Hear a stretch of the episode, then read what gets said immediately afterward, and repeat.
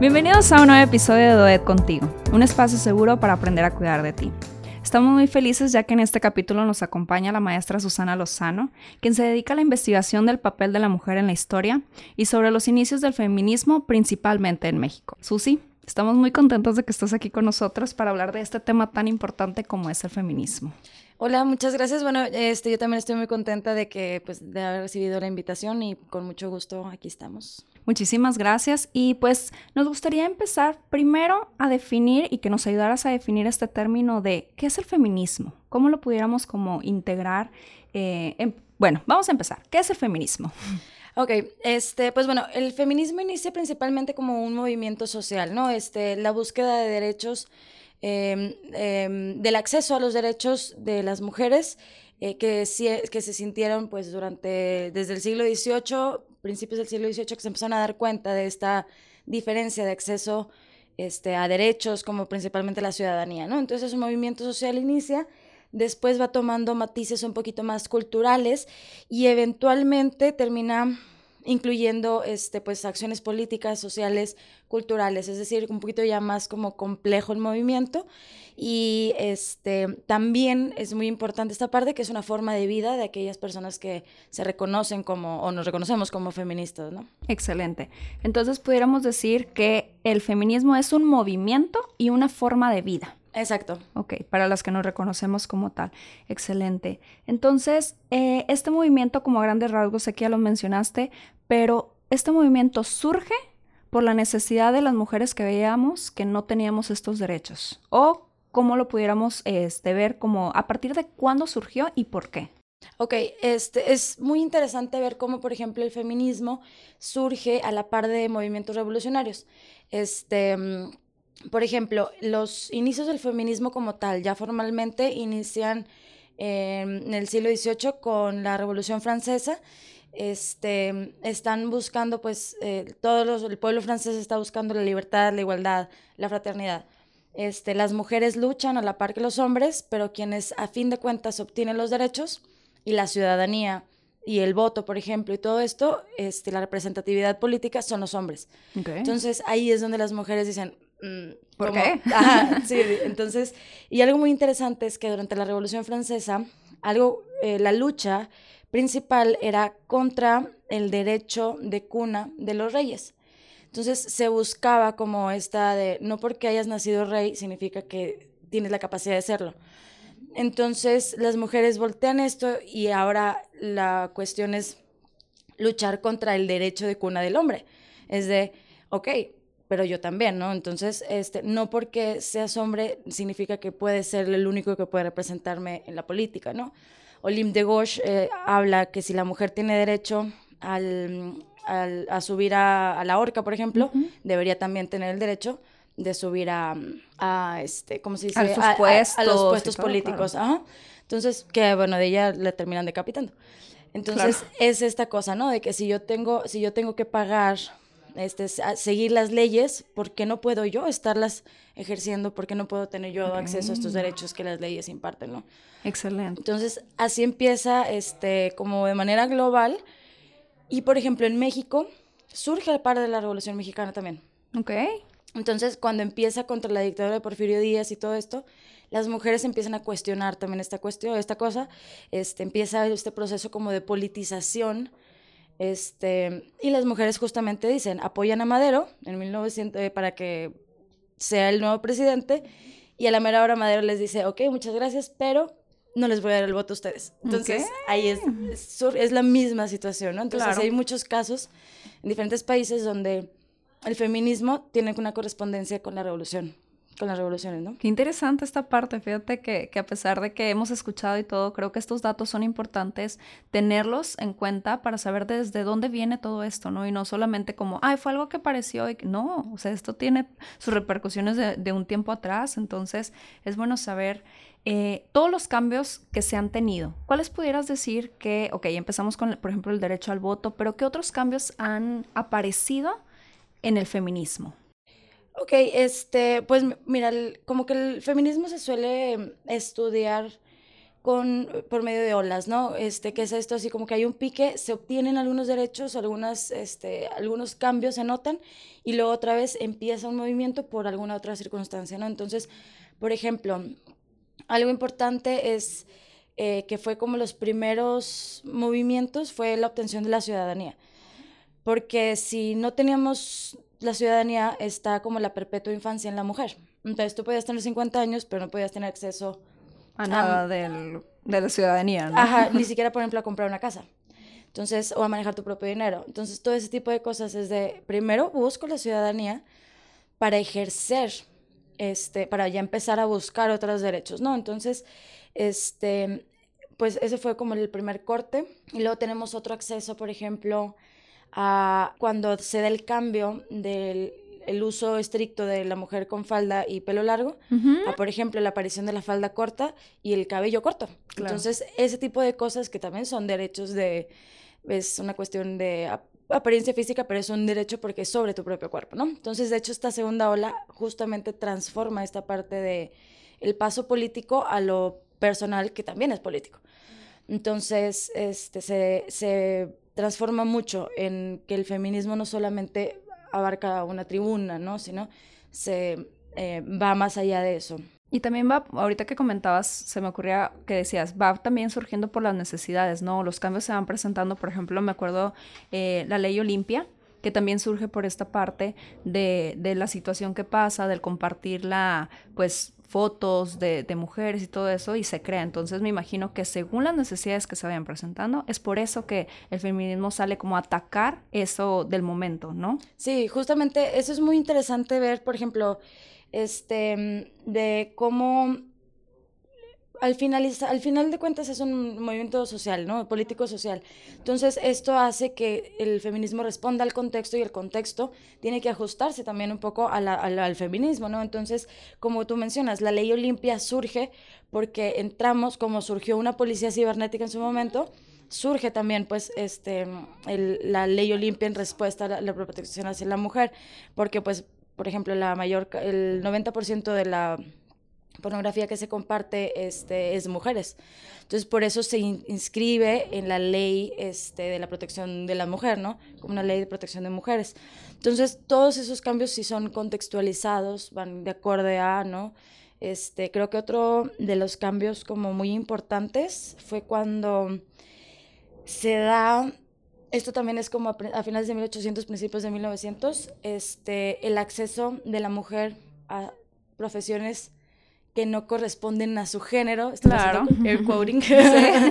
este, me refiero a que, por ejemplo, no necesariamente este, la enfermera, que es la una como algo típico que se esperaba, ¿no? Claro. Que es como la madre que cuida, una enfermera, o la madre que enseña, una maestra. Entonces, como de máquinas, ¿no? De que manejo de máquinas. Exacto, entonces empieza a salir a la, la mujer de estos, este, de estas profesiones y, a insertarse en otros puntos, ¿no? Entonces, también el acceso universal a diferentes universidades, ¿no? O sea, durante el porfirato tuvimos en, aquí en México nuestra primera médica y nuestra primera abogada. Ok. Y, por ejemplo, la médica Matilde Montoya tuvo que pedirle permiso escrito a Porfirio Díaz para, poder presentarse. Okay. Entonces, este, todo ese tipo de cosas, pues, nos habla de, pues, ir rompiendo, ¿no? Con esto y dejar que pues como me gusta llamarle a mí, ¿no? O sea, ir tendiendo puentes, unas mujeres del pasado fueron tendiendo puentes ahí construyéndolo para que nosotros podamos pasarlo y seguir construyendo para las que vienen atrás, ¿no? Entonces, como tú dices, pues todo va cambiando, entonces nosotros también vamos buscando más, ¿no? Sí, y que tenemos que ir también viendo que lo de antes, pues ya llevamos un gran camino, ¿no? Ya lucharon mucho por nosotras, por nuestros derechos, y pues ahora a nosotros nos toca luchar para, para ver según el pues en dónde estamos y hacia dónde queremos ir con la parte del feminismo. Que de esto también me gustaría, o creo que hay como algunas dudas en cuanto a las posturas. ¿Tú nos pudieras hablar un poquito de esto? ¿Existen posturas dentro del feminismo? Sí, este, existen como diferentes corrientes, ¿no? Hay un momento, a partir de los ochentas principalmente, que el, se empieza a hacer como todo un...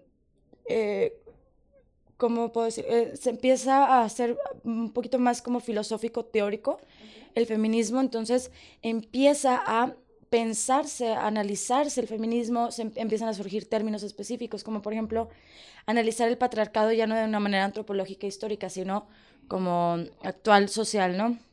Entonces, este, cuando se empieza a teorizar al respecto, empiezan a surgir estas posturas diferentes, estas diferentes corrientes eh, o que corresponden tanto a las necesidades del contexto como a las afiliaciones de cada mujer, ¿no? Entonces, por ejemplo, surge un feminismo, hay, por ejemplo, empieza a surgir un feminismo negro o afroamericano este, o black feminism, que, como lo es en inglés, ¿no?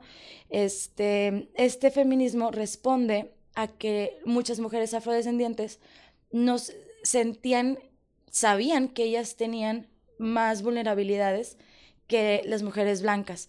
Entonces ellas deciden hacer otra corriente, claro, separar. Separar porque ellas tienen muchas más vulnerabilidades que las mujeres blancas. Entonces empieza, no están peleados, solamente es como eh, mi lucha empieza desde un poquito atrás, ¿no? Claro, o desde cosas diferentes, porque a lo mejor y las blancas sí tenían derecho a algo, mientras que las personas pues afroamericanas no tenían derecho, ¿no? Entonces me imagino que van como en la línea de sí somos las mismas, pero tenemos diferentes oportunidades y queremos luchar por las mismas oportunidades. Exacto, es como a lo mejor las dos tenemos esta este, discriminación de género, pero yo tengo la racial también, ¿no? Así es. Entonces eh, surge esto, por ejemplo, también empieza a surgir eventualmente los feminismos latinoamericanos, este, dentro de los cuales hay como un, indigenismo, un feminismo que se llama comunitario, que es también muy bonito, que es tratar como el feminismo en comunidad, en comunidades principalmente indígenas o, o agrarias, ¿no?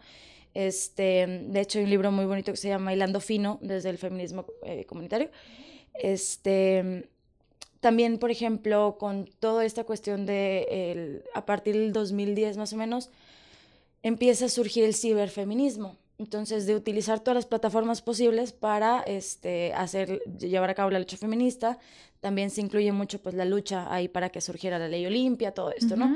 Este, hay ecofeminismos, este, hay, por ejemplo, aquí en Monterrey hay grupos de feministas que toman la costura como una cuestión de resistencia. Entonces, como tanto tiempo se nos impuso eso a nosotras mujeres como toda mujer debe saber coser, este, o bordar, ellas tienen un colectivo que se juntan eh, y bordan, este, ya sea ropa para eh, diferentes personas o, este, o pañuelos o cosas así. Entonces, ellas platican, este, reflexionan sobre el feminismo mientras bordan. Entonces, como tomar, retomar esto, ¿no? Entonces, básicamente, como te digo, responde mucho tanto al contexto como a la afiliación de, de lo que de, lo que cada mujer decide hacer. Y lo que ha vivido, ¿no? Al final de cuentas, por ejemplo, esta parte de que, ah, bueno, las que, la parte de, la, de coser o de bordar, pues, pues, se sienten más cómodas estando en ese, en esta postura o en esta corriente, por así decirlo. Entonces, ok.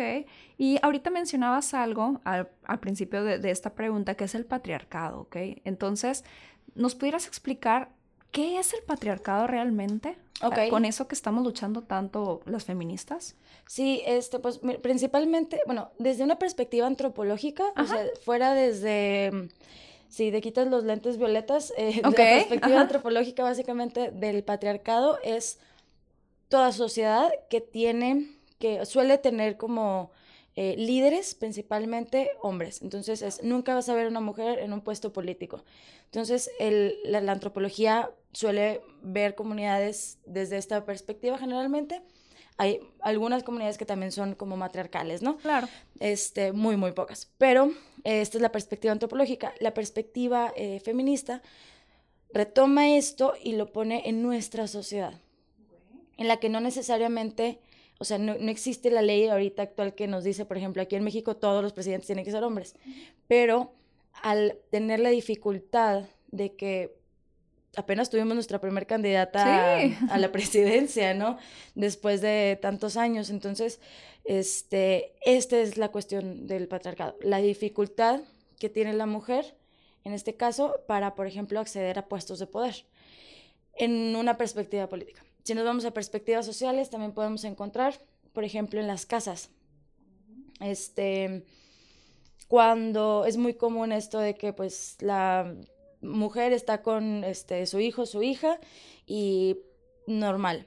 Pero el día que el hombre está con el hijo y con la hija es qué buen padre, qué bueno que le ayudas, qué padre. Entonces, te felicita, hasta lo felicitan, ¿no? Entonces, esta es la cuestión. Él no está haciendo un favor, no le está ayudando a la mamá, sino está haciendo una paternidad responsable. Como la mamá también. sí, sí, sí, misma función, ¿no? Es la misma función. Entonces, esta es cuando hablamos de patriarcado, de el que le estamos, aparte de los roles de género muy marcados, eh, quien tiene el poder o más facilidad de, acceso al poder es el hombre, ¿no? Y esa es la relación que existiría tal como tú comentas, o sea, hay que verlo primero desde qué significa sí, quitando, me encantó esa frase, quitándonos los lentes violetas, entonces ya tenemos lo que es el patriarcado y la relación que tendría el feminismo en esta cuestión entonces sería el hecho de querer o que buscamos alcanzar las mismas oportunidades, tanto laborales, profesionales, en casas también, que los hombres, ¿no? Que como dices, aunque en, México no dicen de que no, nadie se puede postular, pero nunca había nadie, o sea, estaba implícita esta parte de que puros hombres son los que llegan al poder, entonces ya vamos rompiendo un poquito con todo eso. Y, viendo esta cuestión, ¿cuáles consideras tú que sean los retos a los que se enfrenta el feminismo o las feministas actualmente? Eh, ok, este, pues bueno, hay retos internos del movimiento, este, que creo que a veces depende también mucho del contexto. Por ejemplo, los movimientos feministas eh, en México no son nuevos, pero eh, la lucha es, pues, en general con la sociedad, ¿no? Con, con esta... Este, creencias, Estas creencias, ajá, y también como estigmas que existen contra el feminismo contra ciertos términos también incluso. Entonces creo que esta es la lucha, este, una lucha como em, interna, primero de una cuestión de aceptación, de decir, eh, si me siento tal y tal y tal y tal, soy feminista o no, eh, es malo que lo sea, contra qué estoy, eh, contra quién voy. Entonces, este tipo de cosas creo que es como que algo que vale la pena ir discerniendo un poquito. Este, es una lucha, eh, te digo, pues interna personalmente, interna dentro del movimiento, este, y eh, de manera también pues externa con la sociedad, ¿no?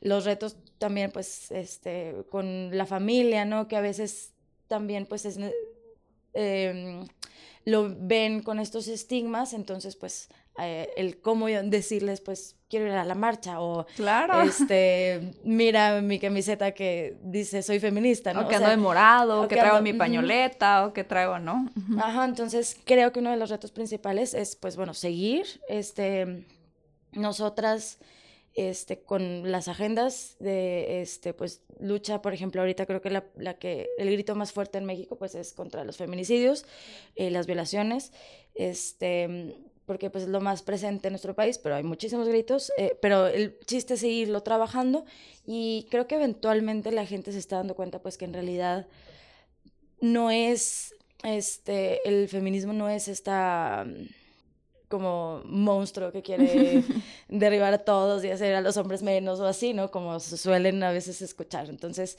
e, ese es uno de los retos como más, más fuertes creo que tenemos. Y de hecho ahorita decías algo bien interesante, que esto era algo que me decían de que no, pero ¿cómo vas a preguntar eso? Así abiertamente lo digo, ¿no? Le decía, es que yo me considero feminista, pero ¿cómo sé si realmente soy feminista? O sea, ¿cómo una persona, una mujer en este caso, eh, puede decir que ahorita, ahorita que dije eso, ahorita otra pregunta que, que te queremos hacer, pero ¿cómo sé realmente si soy feminista?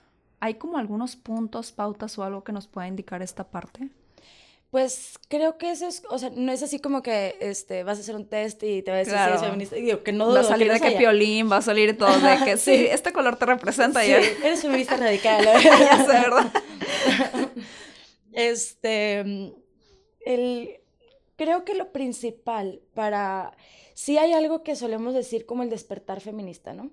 Este, que creo que eso es cuando ya estás metida en esto y lo empiezas a platicar con otras mujeres feministas, todas coincidimos, eh, bueno, la mayoría, perdón, coincidimos en que nace de ser o víctimas o testigos de alguna violencia este, de género, ¿no? Entonces, de cualquier tipo que sea.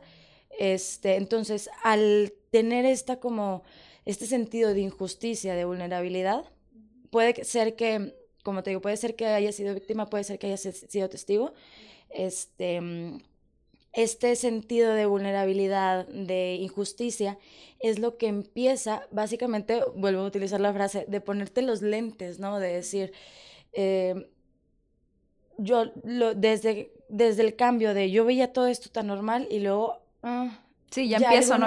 Ah, o tan siquiera esa chispita, ¿no? Que, se te, que, te, que traes ahí que dices, ¿cómo? O sea, lo que sale y la inquietud de tenerlo es lo que también te mueve, ¿no? A hacer, ay, perdón que te interrumpí. Sí, no, no. Me emocioné con el, con el tema, ¿no? Pero me imagino que esta chispita es la que hace que, que empieces a, a, ponerte estos lentes que ahorita mencionabas, ¿no? Sí, completamente. O sea, es eh, básicamente, como te digo, es este, tener este despertar, o sea, la conciencia de las vulnerabilidades y las desigualdades, eso creo que es lo primero, ¿no?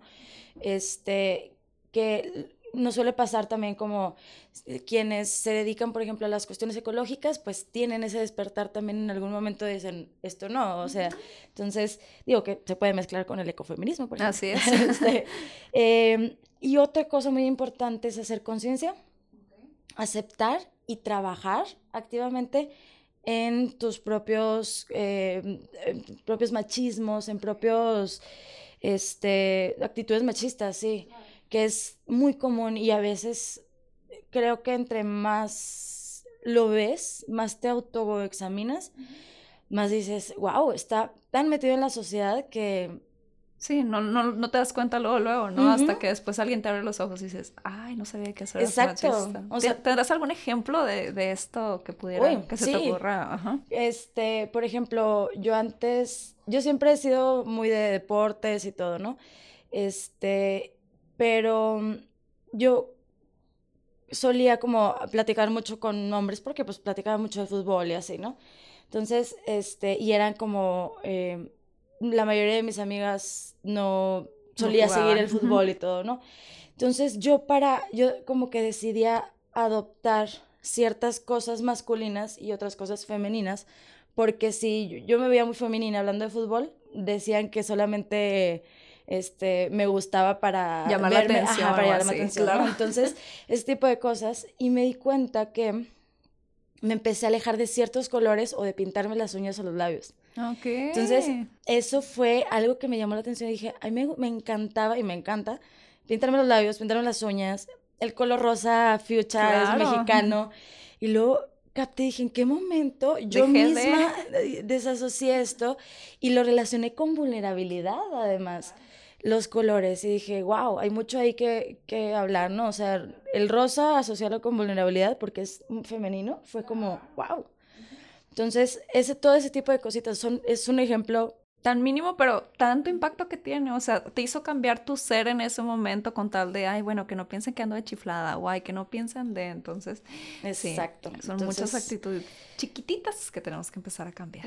Excelente. Otra de las cositas, perdón, este, de cómo saber si eres feminista es que es también muy importante, es un sentido de alianza y sororidad con otras mujeres.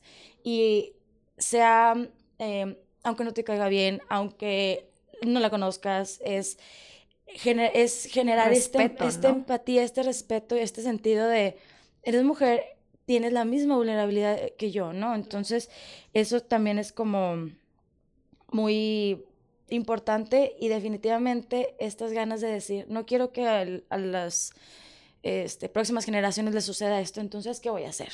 Desde calmar un chiste machista, desde examinarte a ti misma, desde todo este tipo de cosas, este, informarte, todo este tipo de cosas creo que son como acciones que... Te llevan a definir, ¿no? El hecho de ser feminista. Y ahorita que platicabas eso, me recordé que hace poquito vi un, corto que hablaba de esto donde entra una bolita rosa a un mundo de puros trajeados, así aparece, ¿no? Entonces entra y empieza a ver que no encaja, y no encaja, y no encaja, y no encaja, y se tiene que convertir en ser un trajeado para poder encajar en este mundo hasta que descubre que entra otra bolita verde que tampoco encaja y ella está, esta bolita está como en, en esta parte de o soy rosa o soy un trajeado también, ¿no? Entonces me, me, gustó esta parte porque te hace ver que sí puedes caer, o sea, podemos de repente cometer a lo mejor y una actitud machista, pero es importante detenernos, pensar y decir, ya sucedió, ahora cómo le voy a hacer para cambiarlo, ¿no? Y seguir como, no sentirnos, o corrígeme si me equivoco, como tan culpables, porque ya está tan metido en nosotros que lo hacemos inconsciente, pero el hecho de hacerlo consciente y querer cambiarlo, creo que también habla de, que estamos mejorando para, para, ser mejores feministas, ¿no? No sé si, estoy usando el término correcto, corrígeme si me equivoco. Pero otra de las preguntas que iba a hacerte, que, que detuve la plática, es, ¿un hombre puede ser feminista? Ok, este, ahí ha habido muchos debates al respecto, o sea, también depende mucho este, del tipo de, de corriente o afiliación en la que este, suelas estar, eh, pero en general, como lo más aceptado es que los hombres no pueden ser feministas porque no han tenido estos tipos de vulnerabilidades. Digo, obviamente este, hay hombres que sí han tenido ciertas violencias, por así decirlo, o que son testigos de ciertas violencias, este, que, han, que han sufrido también ciertas violencias, este, pero se les suele reconocer a los hombres más como aliados, ¿no? O sea, aliados del feminismo. Es como con la comunidad LGBT. Si no eres, este, eh, si no eres eh, miembro de la comunidad LGBT, eres un aliado. Entonces, mientras obviamente sea un apoyo y todo. O sea, ¿no? eres un feminista, pero eres un aliado del feminismo. Ajá. Ah, excelente. Okay. Entonces, es, es, así como que lo que más se suele este, hablar de los hombres en Excelente. Y ahorita que, que, estamos hablando de esto, se acerca una fecha muy importante que es el 8M y el 9M. Eh, ¿qué nos, no sé si nos pudieras decir cuáles son los objetivos de cada uno de estos días y bueno, primero eso, ¿cuáles serían eh, los objetivos del 8M y del 9M?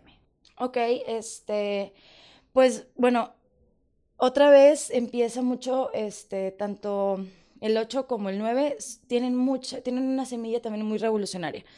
Este, eh, desde una clase, desde las clases sociales obreras, este, las empieza en el periodo de más o menos Empieza antes de la Primera Guerra Mundial, pero se hace más fuerte durante la, Primera Guerra Mundial.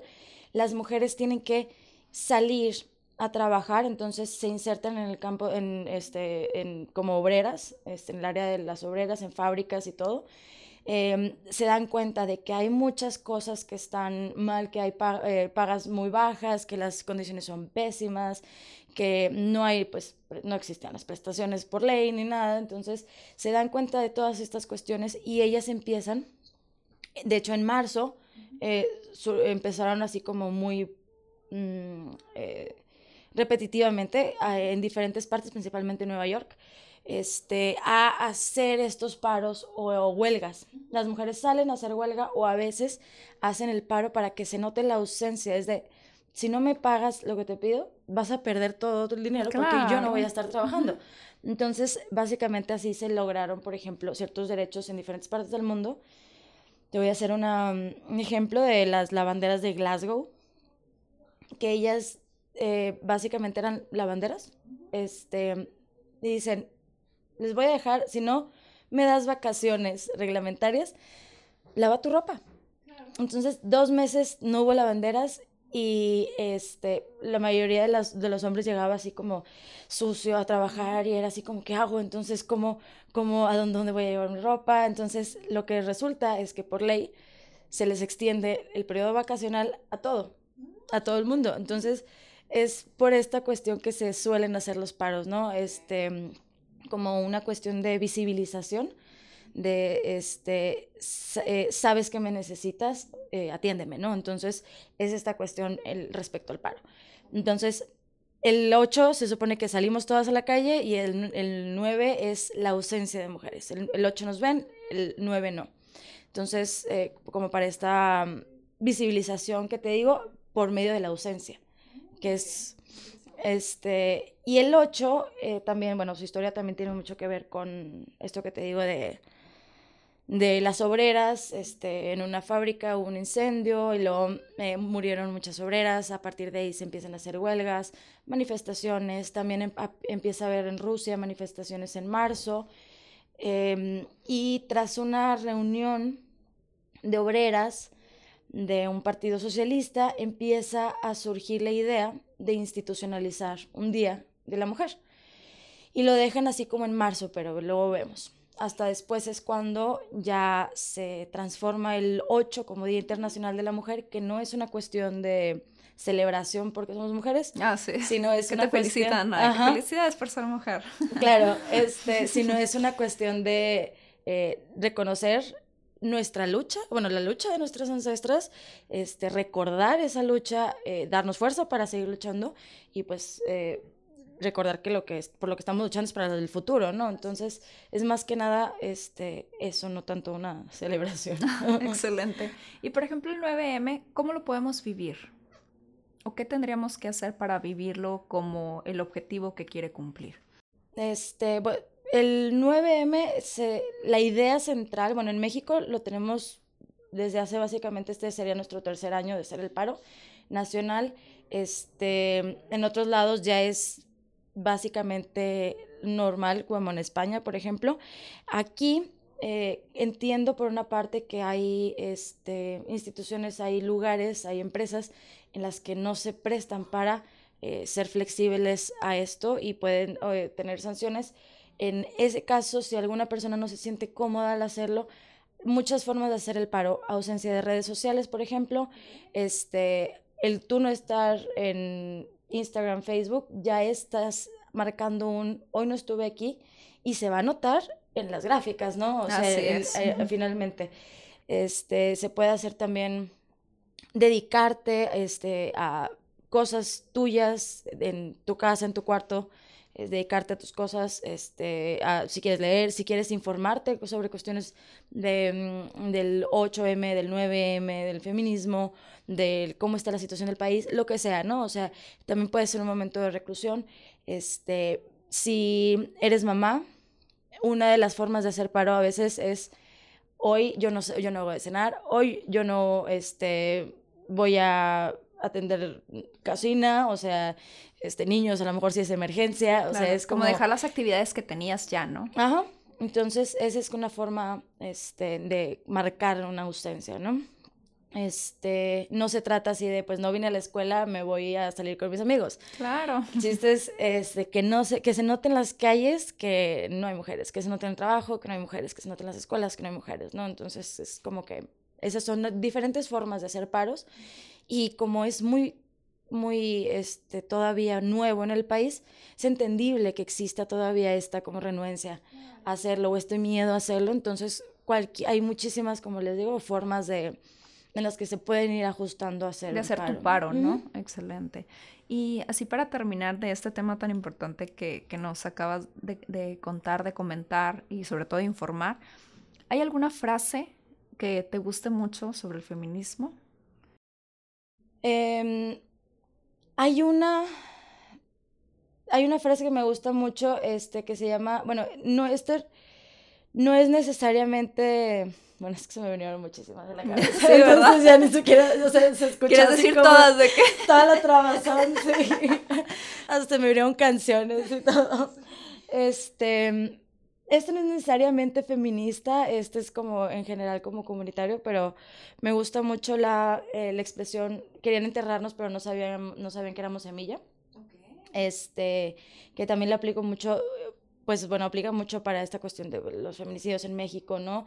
O el, un entierro social, un entierro laboral, ¿no? Hasta que no te tomen en cuenta tu palabra, todo ese tipo de cosas, de cómo es que todas estas situaciones si luchas contra ellas, si luchas en sororidad contra ellas y con aliados también, es básicamente un florecer. Este, no, no conozco a ninguna mujer este, de mis compañeras feministas que conozco, obviamente, que con el feminismo no se sientan mejor, más felices, más acompañadas. Cuando te das cuenta de que no era la única. Entonces, y que compartes tus situaciones con con estas como fuerza y con ganas de luchar, de seguir luchando y que no le pase a las demás. Aunque no tengas hijos, a lo mejor no vas a tener, pero dices, no quiero que le pase a nadie más. Claro. Entonces, ese tipo de cosas es cuando florece esta semilla que, este, pues que te digo, ¿no? Que a lo mejor por ciertas políticas, ciertas cuestiones, pues se entierra, este, pero esa semillita es la que termina floreciendo, ¿no? Muchísimas gracias, Susi, por compartirnos esta frase, que sé que tuviste muchas y esta fue como la más especial eh, para compartir con nosotros. Y a manera de resumen, ¿qué nos pudieras, de todo esto tan importante que hemos hablado, cuáles serían como los puntos más importantes que tú crees que, o de manera general, que te gustaría que se llevaran las personas que nos escuchen? Eh, pues bueno, principalmente que el feminismo no es nuevo, este, que es una lucha que se ha estado haciendo desde siglos atrás, que mm, con los derechos que hemos ido logrando, que, hemos ido conquistando, hemos podido eh, impulsarnos a conquistar más. Por ejemplo, el obtener la ciudadanía este, fue, básico, fue básico para obtener todos los demás derechos como pues, el estudio universal, el divorcio, el, todo ese tipo de cosas, ¿no? Este, entonces, en primer lugar eso, que el feminismo no es nuevo, es una lucha que ha estado durante siglos y va a seguir. Este, otra cosa, pues que no es la deconstrucción de todas estas cuestiones machistas, tanto como hombre como mujer, es difícil, es de paciencia, eh, no hay que sentirse culpables si estamos haciendo el trabajo, o sea, porque pues creo que es como lo principal es darnos cuenta y trabajar en ello. Este es como les digo un proceso largo. Lo más padre que pueden hacer es compartirlo con alguien más, este, todas estas inquietudes para que sea un trabajo conjunto, este, mantenerse informado con lecturas, etcétera.